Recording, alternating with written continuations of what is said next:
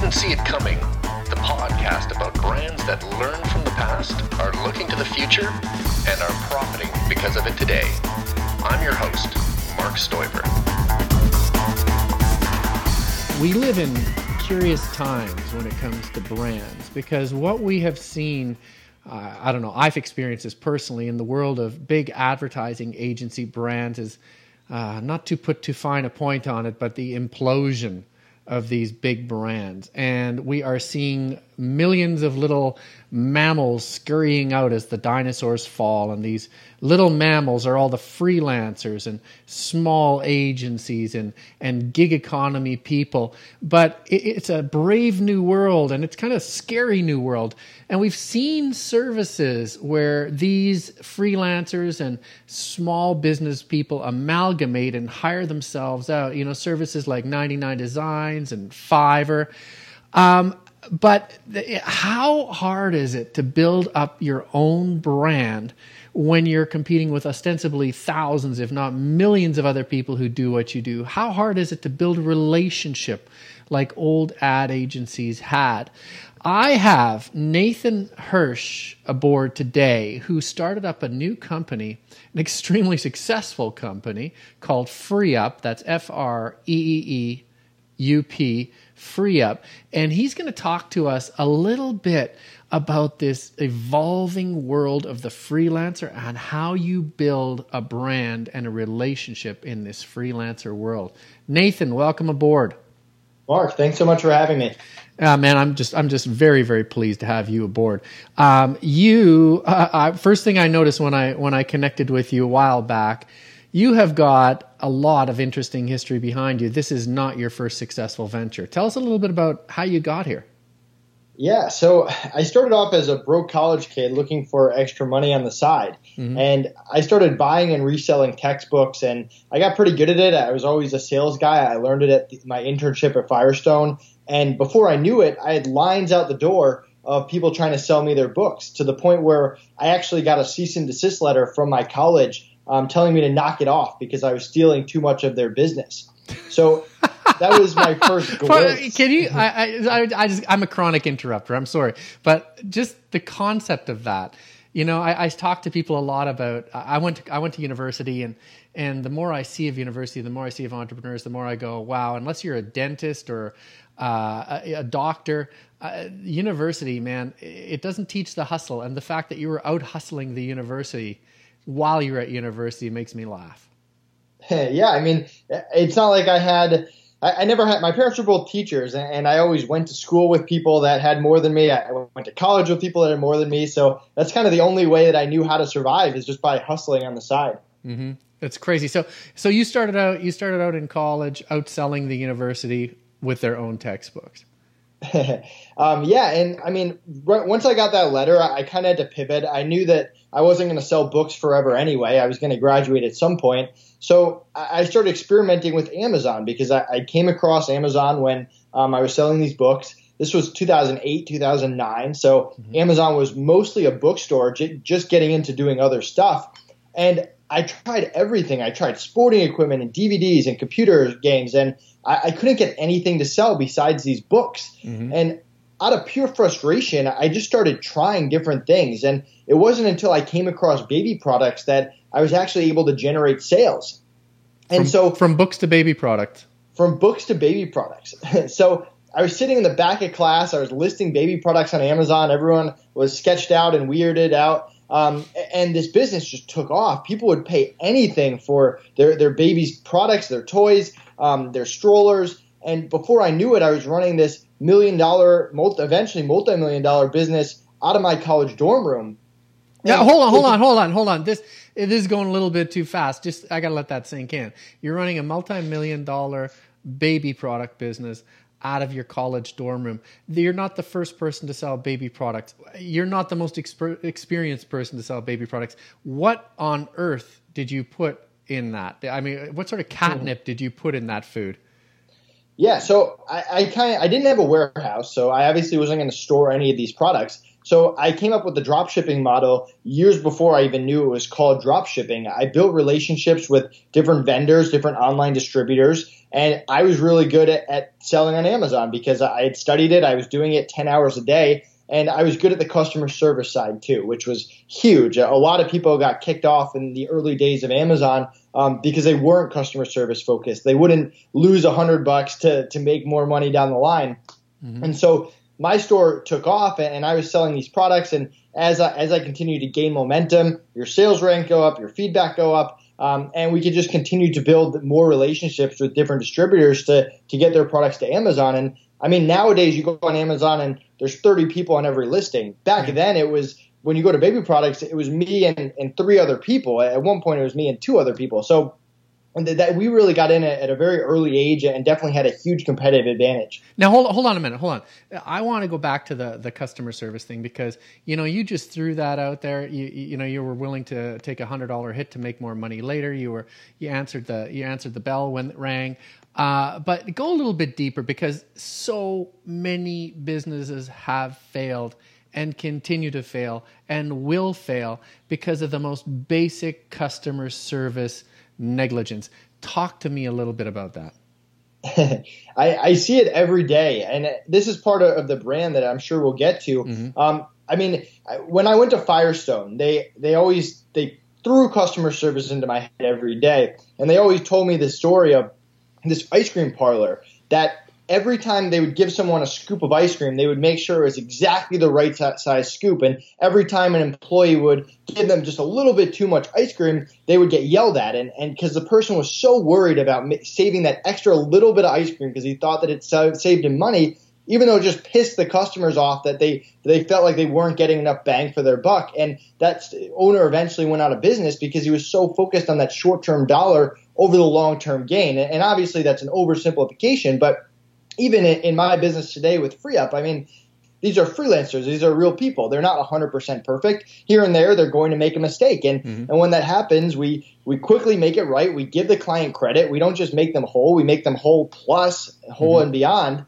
Um, and then you make more money on the client down the line because they're loyal to you and they know that you have their back at all times. So it's, it's not about getting it right. It's about having your heart in the right place and really honestly paying attention to making it right after something has gone wrong. Absolutely. And you know how many businesses I've seen just let a customer walk out the door because they weren't willing to give them 50 bucks, 100 bucks, 200 bucks? Yeah. If you do that long term, you're costing yourself thousands of dollars. And even if you do give the person 100 bucks and they use you and then they leave, it's more about you got to look at the big picture. You got to look at the percentages. You want to build those long-term relationships. That's where the money's at. What is it? What is it about us that when we have businesses, you know, I've had a few, uh, when we have businesses, and somehow you just can't be bothered. You know, you just get tired, and you can see things going badly, but you somehow don't want to fix the most basic stuff. You chase. I remember McDonald's did this for the longest time. Uh, you know, they would keep opening up new stores and new geographies while their stores in North America were losing money hand over fist. And it all came down to the bathrooms were filthy, the food wasn't very good, and the service was terrible. You're going, fix the stores, which they did, and make money as opposed to trying to conquer new territory and screw that up. Uh, you know, what is it in human nature that causes us to let customer service fall down like that? Yeah, I mean, it's crazy. I mean, even today, um, we're very customer service focused and we're always taking a step back. How do we improve the experience? But I went to a mastermind and the feedback I got was incredible. So I go in saying, how can I get more clients? And they essentially told me, how do you get more out of the clients you already have? Let's focus on that 1st mm-hmm. And so we have this worker request form at FreeUp. It's, it's so easy. It couldn't be easier. Whenever you need a worker, you fill it out. It's eight questions. It takes a minute and we we introduce you to a worker pretty quick. So in my mind, I'm thinking this is easy. It can't be easier. But we get feedback. We got feedback from customers that some of them were too busy or too lazy or, or whatever it is. They didn't want to fill out this form. So from this mastermind, I got the idea to have an assistant who just reaches out to every new client and, and, eventually he's going through all older clients too, just being like, hey, I'm here. If you don't want to fill out the form, let me know what you need. I might ask you some questions, but I'll fill it out for you. And boom, the amount of worker requests went, went up by a third overnight just by the, this feedback because we went back to the drawing board and we focused on how can we make this experience better? How can we take a good and what I considered even great customer service and make it better?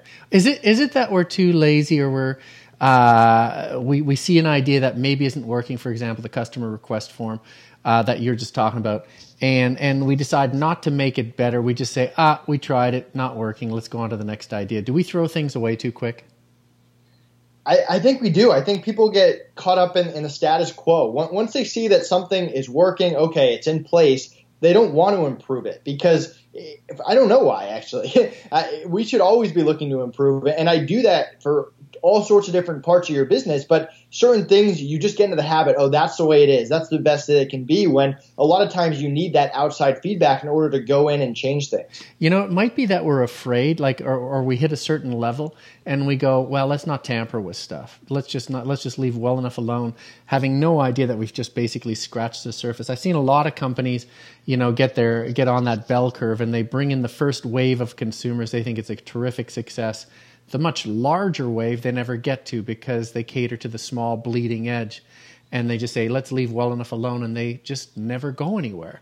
But uh, you know you uh, you seem to be a very very rare person too in in what I've uh, what I've seen of you in that you you're perennially self-improving. Like you are always out there checking for more feedback more critique more you know more ways to make things better. It's a it's a very cool quality. I wish i could bottle that yeah, it really all came down to so I was having success with this Amazon business and I started hiring people and I was 21. No one really took me seriously and um, continued to grow and find the, these the Fiverrs and the Upworks and hire people remotely. But I still opened up an office and I had an internal employees mm-hmm. and I had the same per the same job quit on me three times in a row. The same uh, different people for the exact same position and I right before that third person left, I said, "Hey, can can you sit down with me for an exit interview?" Mm-hmm. And it was incredibly uncomfortable. I I pretty much asked him for feedback. Why did you leave? What could I have done better? What's it like behind my back?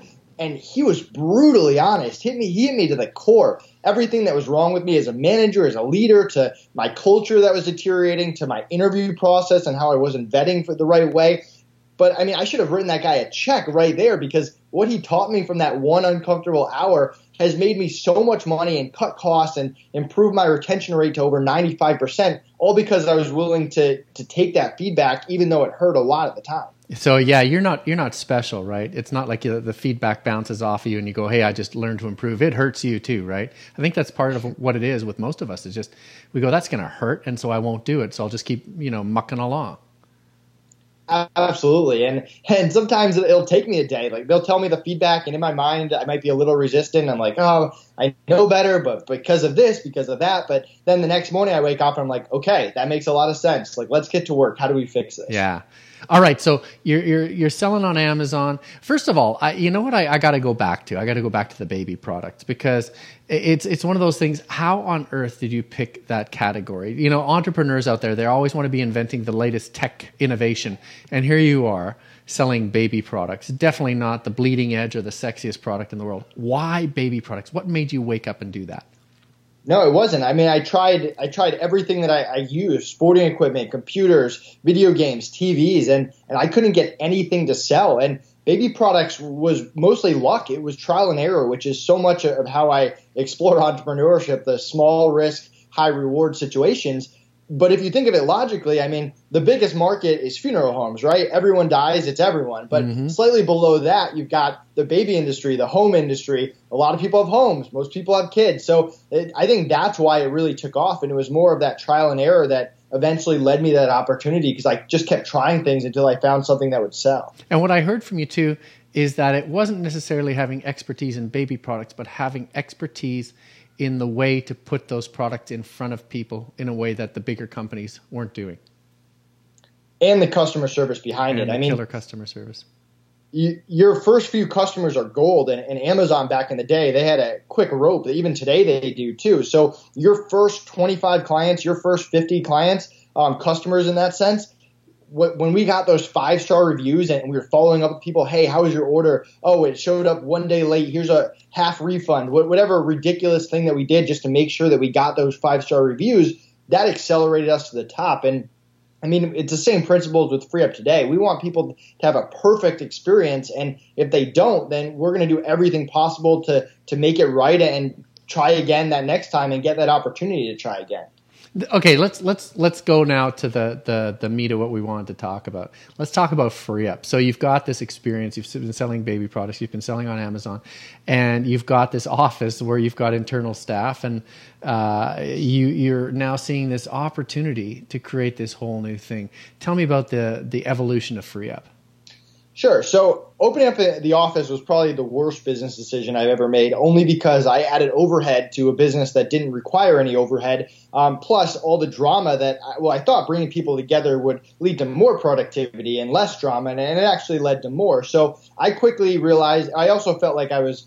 I kind of created a job that I had to go into every day instead of having the flexibility of being remote. Mm-hmm. So got rid of the office um, the thing about Amazon, we were growing fast. Year one, two, three, four, we're, we're booming. We're thinking, hey, we're going to get to $100 million. Well, all these courses come out, all these gurus come out. Business is still solid, but we're not doubling every year. So all of a sudden, we weren't as motivated. We weren't selling our own products. We were selling other people's baby products and toys. We weren't passionate about it. We had worked on this business for five years, no one knew who I was. I wasn't going on podcasts. I w- wasn't building my own brand. I wasn't building a brand for my company because I was just another brand on Amazon. So I think the light bulb one day finally went off that, hey, maybe this isn't what we're going to do for the next 25 years. Maybe it is getting a little old and stale. And at the same time, recently, over the past year or two, all my time had gone from the stuff I really enjoyed, which was the sales and, and the marketing and the expansion, and it had switched over to how do I get access to this talent? And it was posting jobs and going through applicants and interviewing people on the Upworks, the Fiverrs. And one day I, I threw a chair at the wall, and I, after doing eight hours of interviews, and I thought, hey, there has to be a better way than this. This is taking up way too much time. So that's when the idea of free up came about, where we get hundreds of applicants every week. We vet them, take the top 1%, make them available, make them available quickly because speed is everything with that killer customer service and with that no turnover guarantee in the back end to have that full package of what I really wanted that didn't exist at the time. Wild. Okay, so now you're standing at the dawn of free up and you are looking at something that is improving it incrementally. There's another big thing I think about um, entrepreneurs too. The the small incremental innovations add up, and a lot of time people don't give credit to that. They say, you know, I want to I want to I want to knock it out of the park. In fact, you don't have to knock it out of the park. You have to you have to incrementally improve in enough areas that people go, it is overall a much better experience. So you, I mean, it's not like you reinvented the wheel here you you took you took something that was already working really well, but you personalized it. You made it more bulletproof. Uh, you built something that was just incrementally better on so many fronts, right? Yeah, I mean that was the, the first reaction we got. Right? Oh, great! Another virtual assistant company, another freelancer marketplace. But yeah. w- what we did was we started off with what we knew. We knew Amazon sellers. We knew we had all these freelancers in our Rolodex of people we had worked with before. And I talked to other sellers they had the exact same issue I had. It took way too long to get access to this talent. Mm-hmm. So I said, okay, what if every time you need someone for PPC, every time you need a lister, every time you need a graphic designer, you just Skype me. We didn't have software yet. You just Skype me. You Skype my team. And within an hour or faster, we have that person ready to go who can just get started on the project. So people tried it out. Boom, they're getting access to fast talent instead of focusing on interviewing people and posting on Upwork, they're, they're instead focused on growing their business. And that's when it really started to take off. People started telling their friends. We implemented a referral program. We treated them like gold, like I mentioned before on your initial customers, making sure um, that they were taken care of because, mm-hmm. of course, there were hiccups along the way. And the Amazon community started telling the e-commerce community. And so we're getting Shopify and Walmart and eBay requests. And eventually they started telling other business owners they know. So we're getting marketing agencies and real estate agents and software companies. So th- that's really how it expanded just by doing what we know and taking really great care of them and improving to the point where now we're a full-fledged marketplace that offers 100 skills with great software um, that has just expanded what we offer across the board. Okay, you just hit on the word that I want to start our next segment with marketplace, building a brand in the marketplace.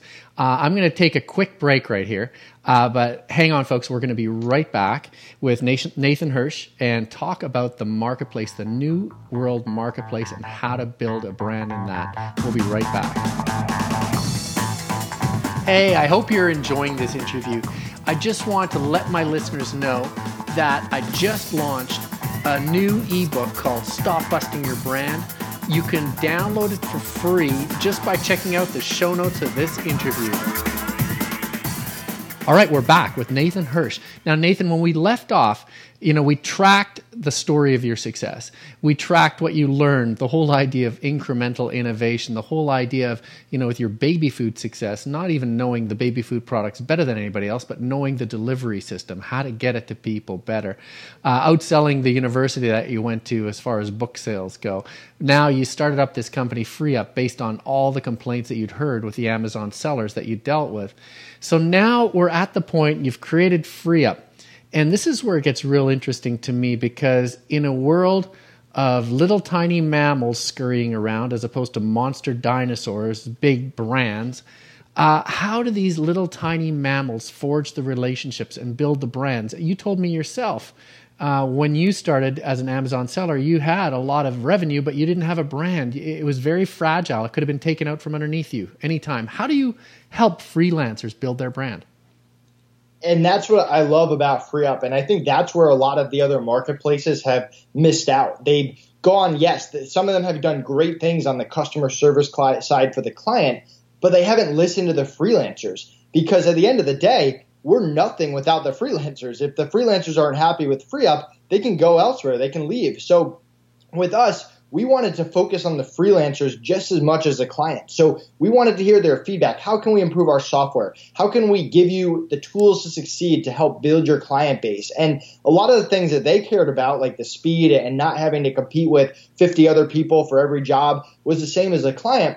But there was other stuff as well. The freelancers, they're business owners too. They want the resources to build their business. So the same lessons that I teach on a podcast about customer service and how you think long term instead of the short term, and sometimes you lose a buck to make a lot of more down the line. These are all lessons that that we taught them, or the ones I wanted to be taught. We focused my my assistants, and I have a bunch of them that do a great job. How do we help them grow their freelance business? Because their success is our success. And they're going to offer their services in other places too, whether it's their own website or Upwork, and that's fine. We, we don't want to limit them in any way. But we know that they're representing my name and FreeUp's brand every time they talk to a client, even though that they're doing it on their own business. So us investing in them and, and giving them the resources to build their freelance business was really the key into expanding this and making sure that clients as a whole had a great experience. Now, you talked before about one of the most illuminating experiences you had when you had a bricks and mortar company and you had employees and you asked one employee who had left a job to do an exit interview and you know pretty pretty brutal stuff. Uh, have you ever gotten any real brutal feedback from your uh, freelancers that that helped you build the company more? Or what's the most illuminating bit of feedback that you've gotten from freelancers Definitely. So by the end of year one, we were, we were pretty big and we were doing everything through Skype, everything through email, very manual processes. And in my mind, we're, we're kind of a people business. We're, we're matching people where if you think of a marketplace model, you've got the clients, you've got the freelancers, and then you have the software that holds it all together. And I really didn't look at us as a software company. I'm, I'm not a developer. I mean, I've, been, I've hired developers before, but not a crazy amount of experience. And the feedback we got by the end of year one was, this sucks. We need better software. You need to support us by investing back into the, the, the glue that holds everything together. So by the end of year one, we had hired three developers. We had built better software. We were taking their feedback on how we can improve it. And, and that's what I took very seriously because in order to compete with the big players that have ginormous software budgets, we need to have something there that we can continue to listen to people and make better over time. Now, talk to me about the brands of the freelancers uh, and, and what sort of, you're very, very close to a lot of people who are making their way in a big, unfriendly world, trying to establish a relationship, trying to build a brand so that they don't have to work for bottom dollar all the time. Because that's the one thing. I mean, I tried a couple of these gigs when I was starting my consulting career and uh, just to sort of pay off the bank every once in a while.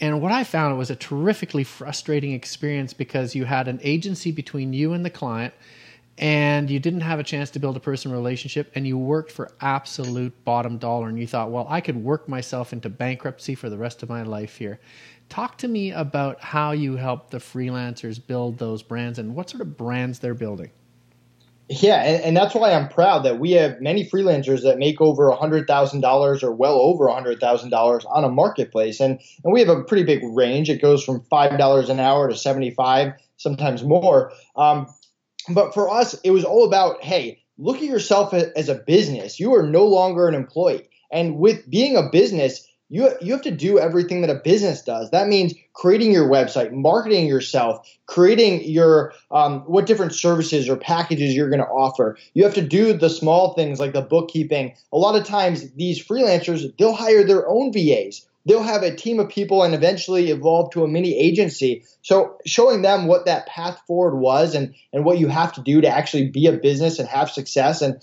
actually make money, I, I think was huge. And, and it kind of paves the way for other people because we'll post videos of, hey, this freelancer, when they started with free up, they were doing freelancing 15 hours a week and working their full time corporate job. Now they're making over $100,000 a year. They have a four person team of VAs um, and, and, these are the packages they offer. This is their website, and you can kind of see that progression of going from really an employee to doing it at the side to a full blown freelancer, mini agency, whatever you want to call it, and growing your own brand in whatever industry they're offering their services. Now, hold on a minute. You just talked about a range of products, and this is something that I have worked on a lot myself, and I've seen a lot of people have a lot of success. You take something that's essentially a service. So, for my example, when I was doing it, it was uh, copywriting and you then create packages and you productize your service and then you can start to brand these products. Uh, do you see a lot of freelancers doing that taking the sort of like this ephemeral sort of service and turning it into a product that they can then market? Definitely. Um, i see i see it all the time whether it's ppc or seo i mean you're, you're always going to have those one-off clients and and yeah you you make 20 bucks here, 50 bucks here, but th- that's more for the next opportunity. It's more for keeping them in your Rolodex for when they need you more. But you should always have your core packages and and you don't want to get too complex too early on either. Have have the one or two or three things that you offer, have that reoccurring revenue, the thing that the client can pay for every month and make it worth their while because at the end of the day, if you don't, then your reputation's ruined and it's going to be way harder to sell, especially in the age of internet where there's reviews and feedback everywhere. So it's definitely something that we encourage. Talk to me about what you just mentioned there. You said you were talking about getting them coming back for more again and again, and the whole idea of us almost like a subscription service or something that they have to keep refreshing. Talk to me about how freelancers are are grabbing onto that because you know at the very worst you get a one-off gig, boom, you're done. You have to go hunt again. It's hunter gather, hunter gather. And that's a brutal way to make a living. How have freelancers turned their services into like subscription services that clients come back for again and again?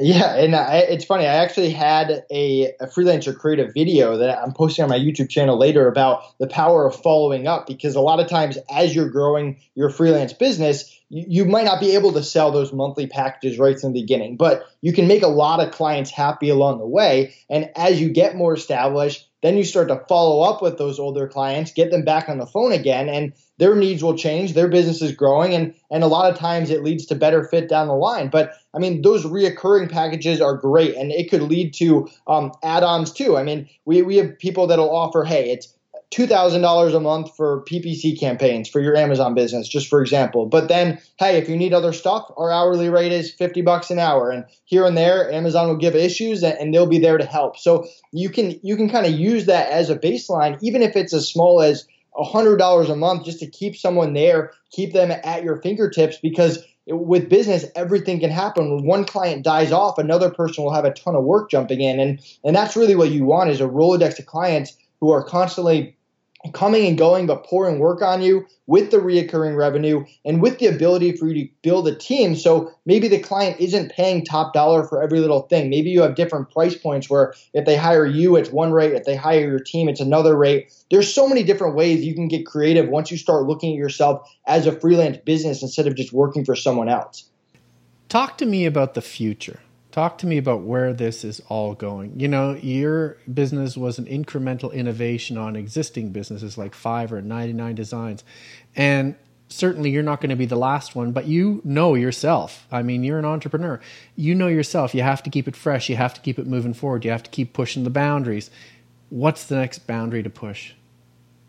well, the gig economy is booming right now. Over the next 10 years, over 50% of the workforce is, is going to be remote. And I mean, people are seeing the benefits of it. If you're a business owner out there and, and you're not taking advantage of the remote workforce, your competitors are, or your competitors will be very, very soon. So um, I'm really excited about the future. I want to change the way people hire. I mean, the Upworks and the Fiverrs changed how people hired. And but they've been doing it the same way for a while where it's just become a cluster of people from all over the world where anyone can create an account. We all know the review systems are incredibly flaky at best. You've i'm sure you've hired plenty of five star workers that oh, yeah. aren't really five star um, so that system has to change. And that all comes on the vetting. It all comes on, on, the communication. It all comes on that customer service and that marketplace that actually backs up their product instead of saying oh you know what? You're using the marketplace at your own at your own risk. Like you you chose that person. Um, so i want to change that. And i obviously want to continue growing FreeUp and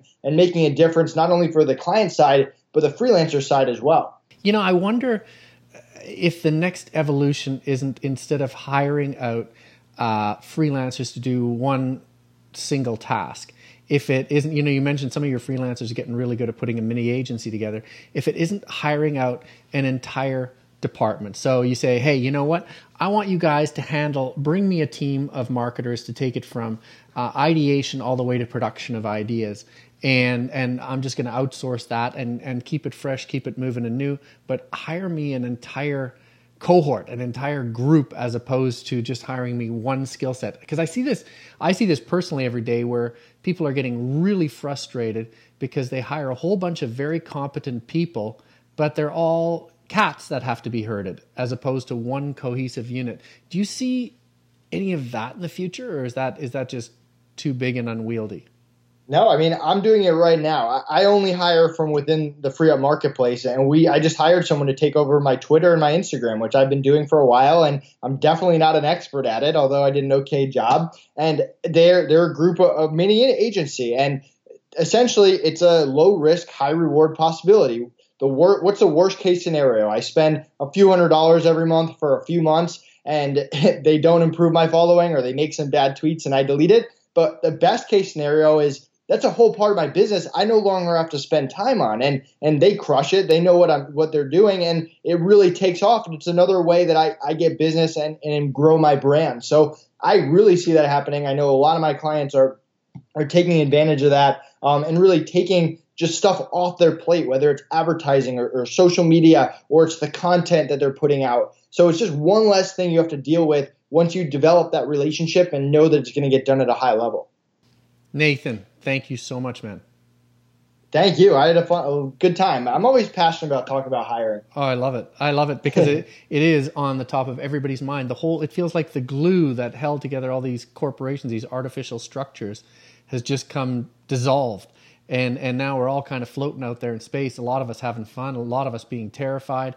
And it's always awesome to see people who sort of have a bead on it and see where it's going and see what the next brand of, you know, job fulfillment or, or task is going to be. Now, I want to get a hold of FreeUp. How do I get a hold of FreeUp? Yeah, so if you go to freeup.com with three E's, my calendar is right at the top. You can book a free meeting with me, talk to me about your business, what what's going on, how I can help you. Um, if you go and create an account, it's free to sign up, no monthly fees, no minimums, no obligation. Uh, we're in your back pocket whenever you have a hiring need. Um, and don't forget to mention this podcast to get a free $25 credit to try us out. Oh, that's awesome. That's terrific. I like that. Now, now I'm going to go back. Hold on. I was going to sign off just now, but I have to say to everyone who's listening, this is uh, no BS. I when when I first met you, you said, "Yeah, I've got this calendar. Just come onto my calendar." And I go, "Yeah, yeah, whatever. Sure, he's got a calendar. You actually do have a calendar, and you actually do answer all the phone calls." Uh, which is nuts because you, everybody talks about, well, if I want to scale, then I have to take the human contact out of it. And you're the CEO of the company and you're doing the phone calls. I think that's absolutely nuts, but it would be phenomenal for customer service. What a differentiator.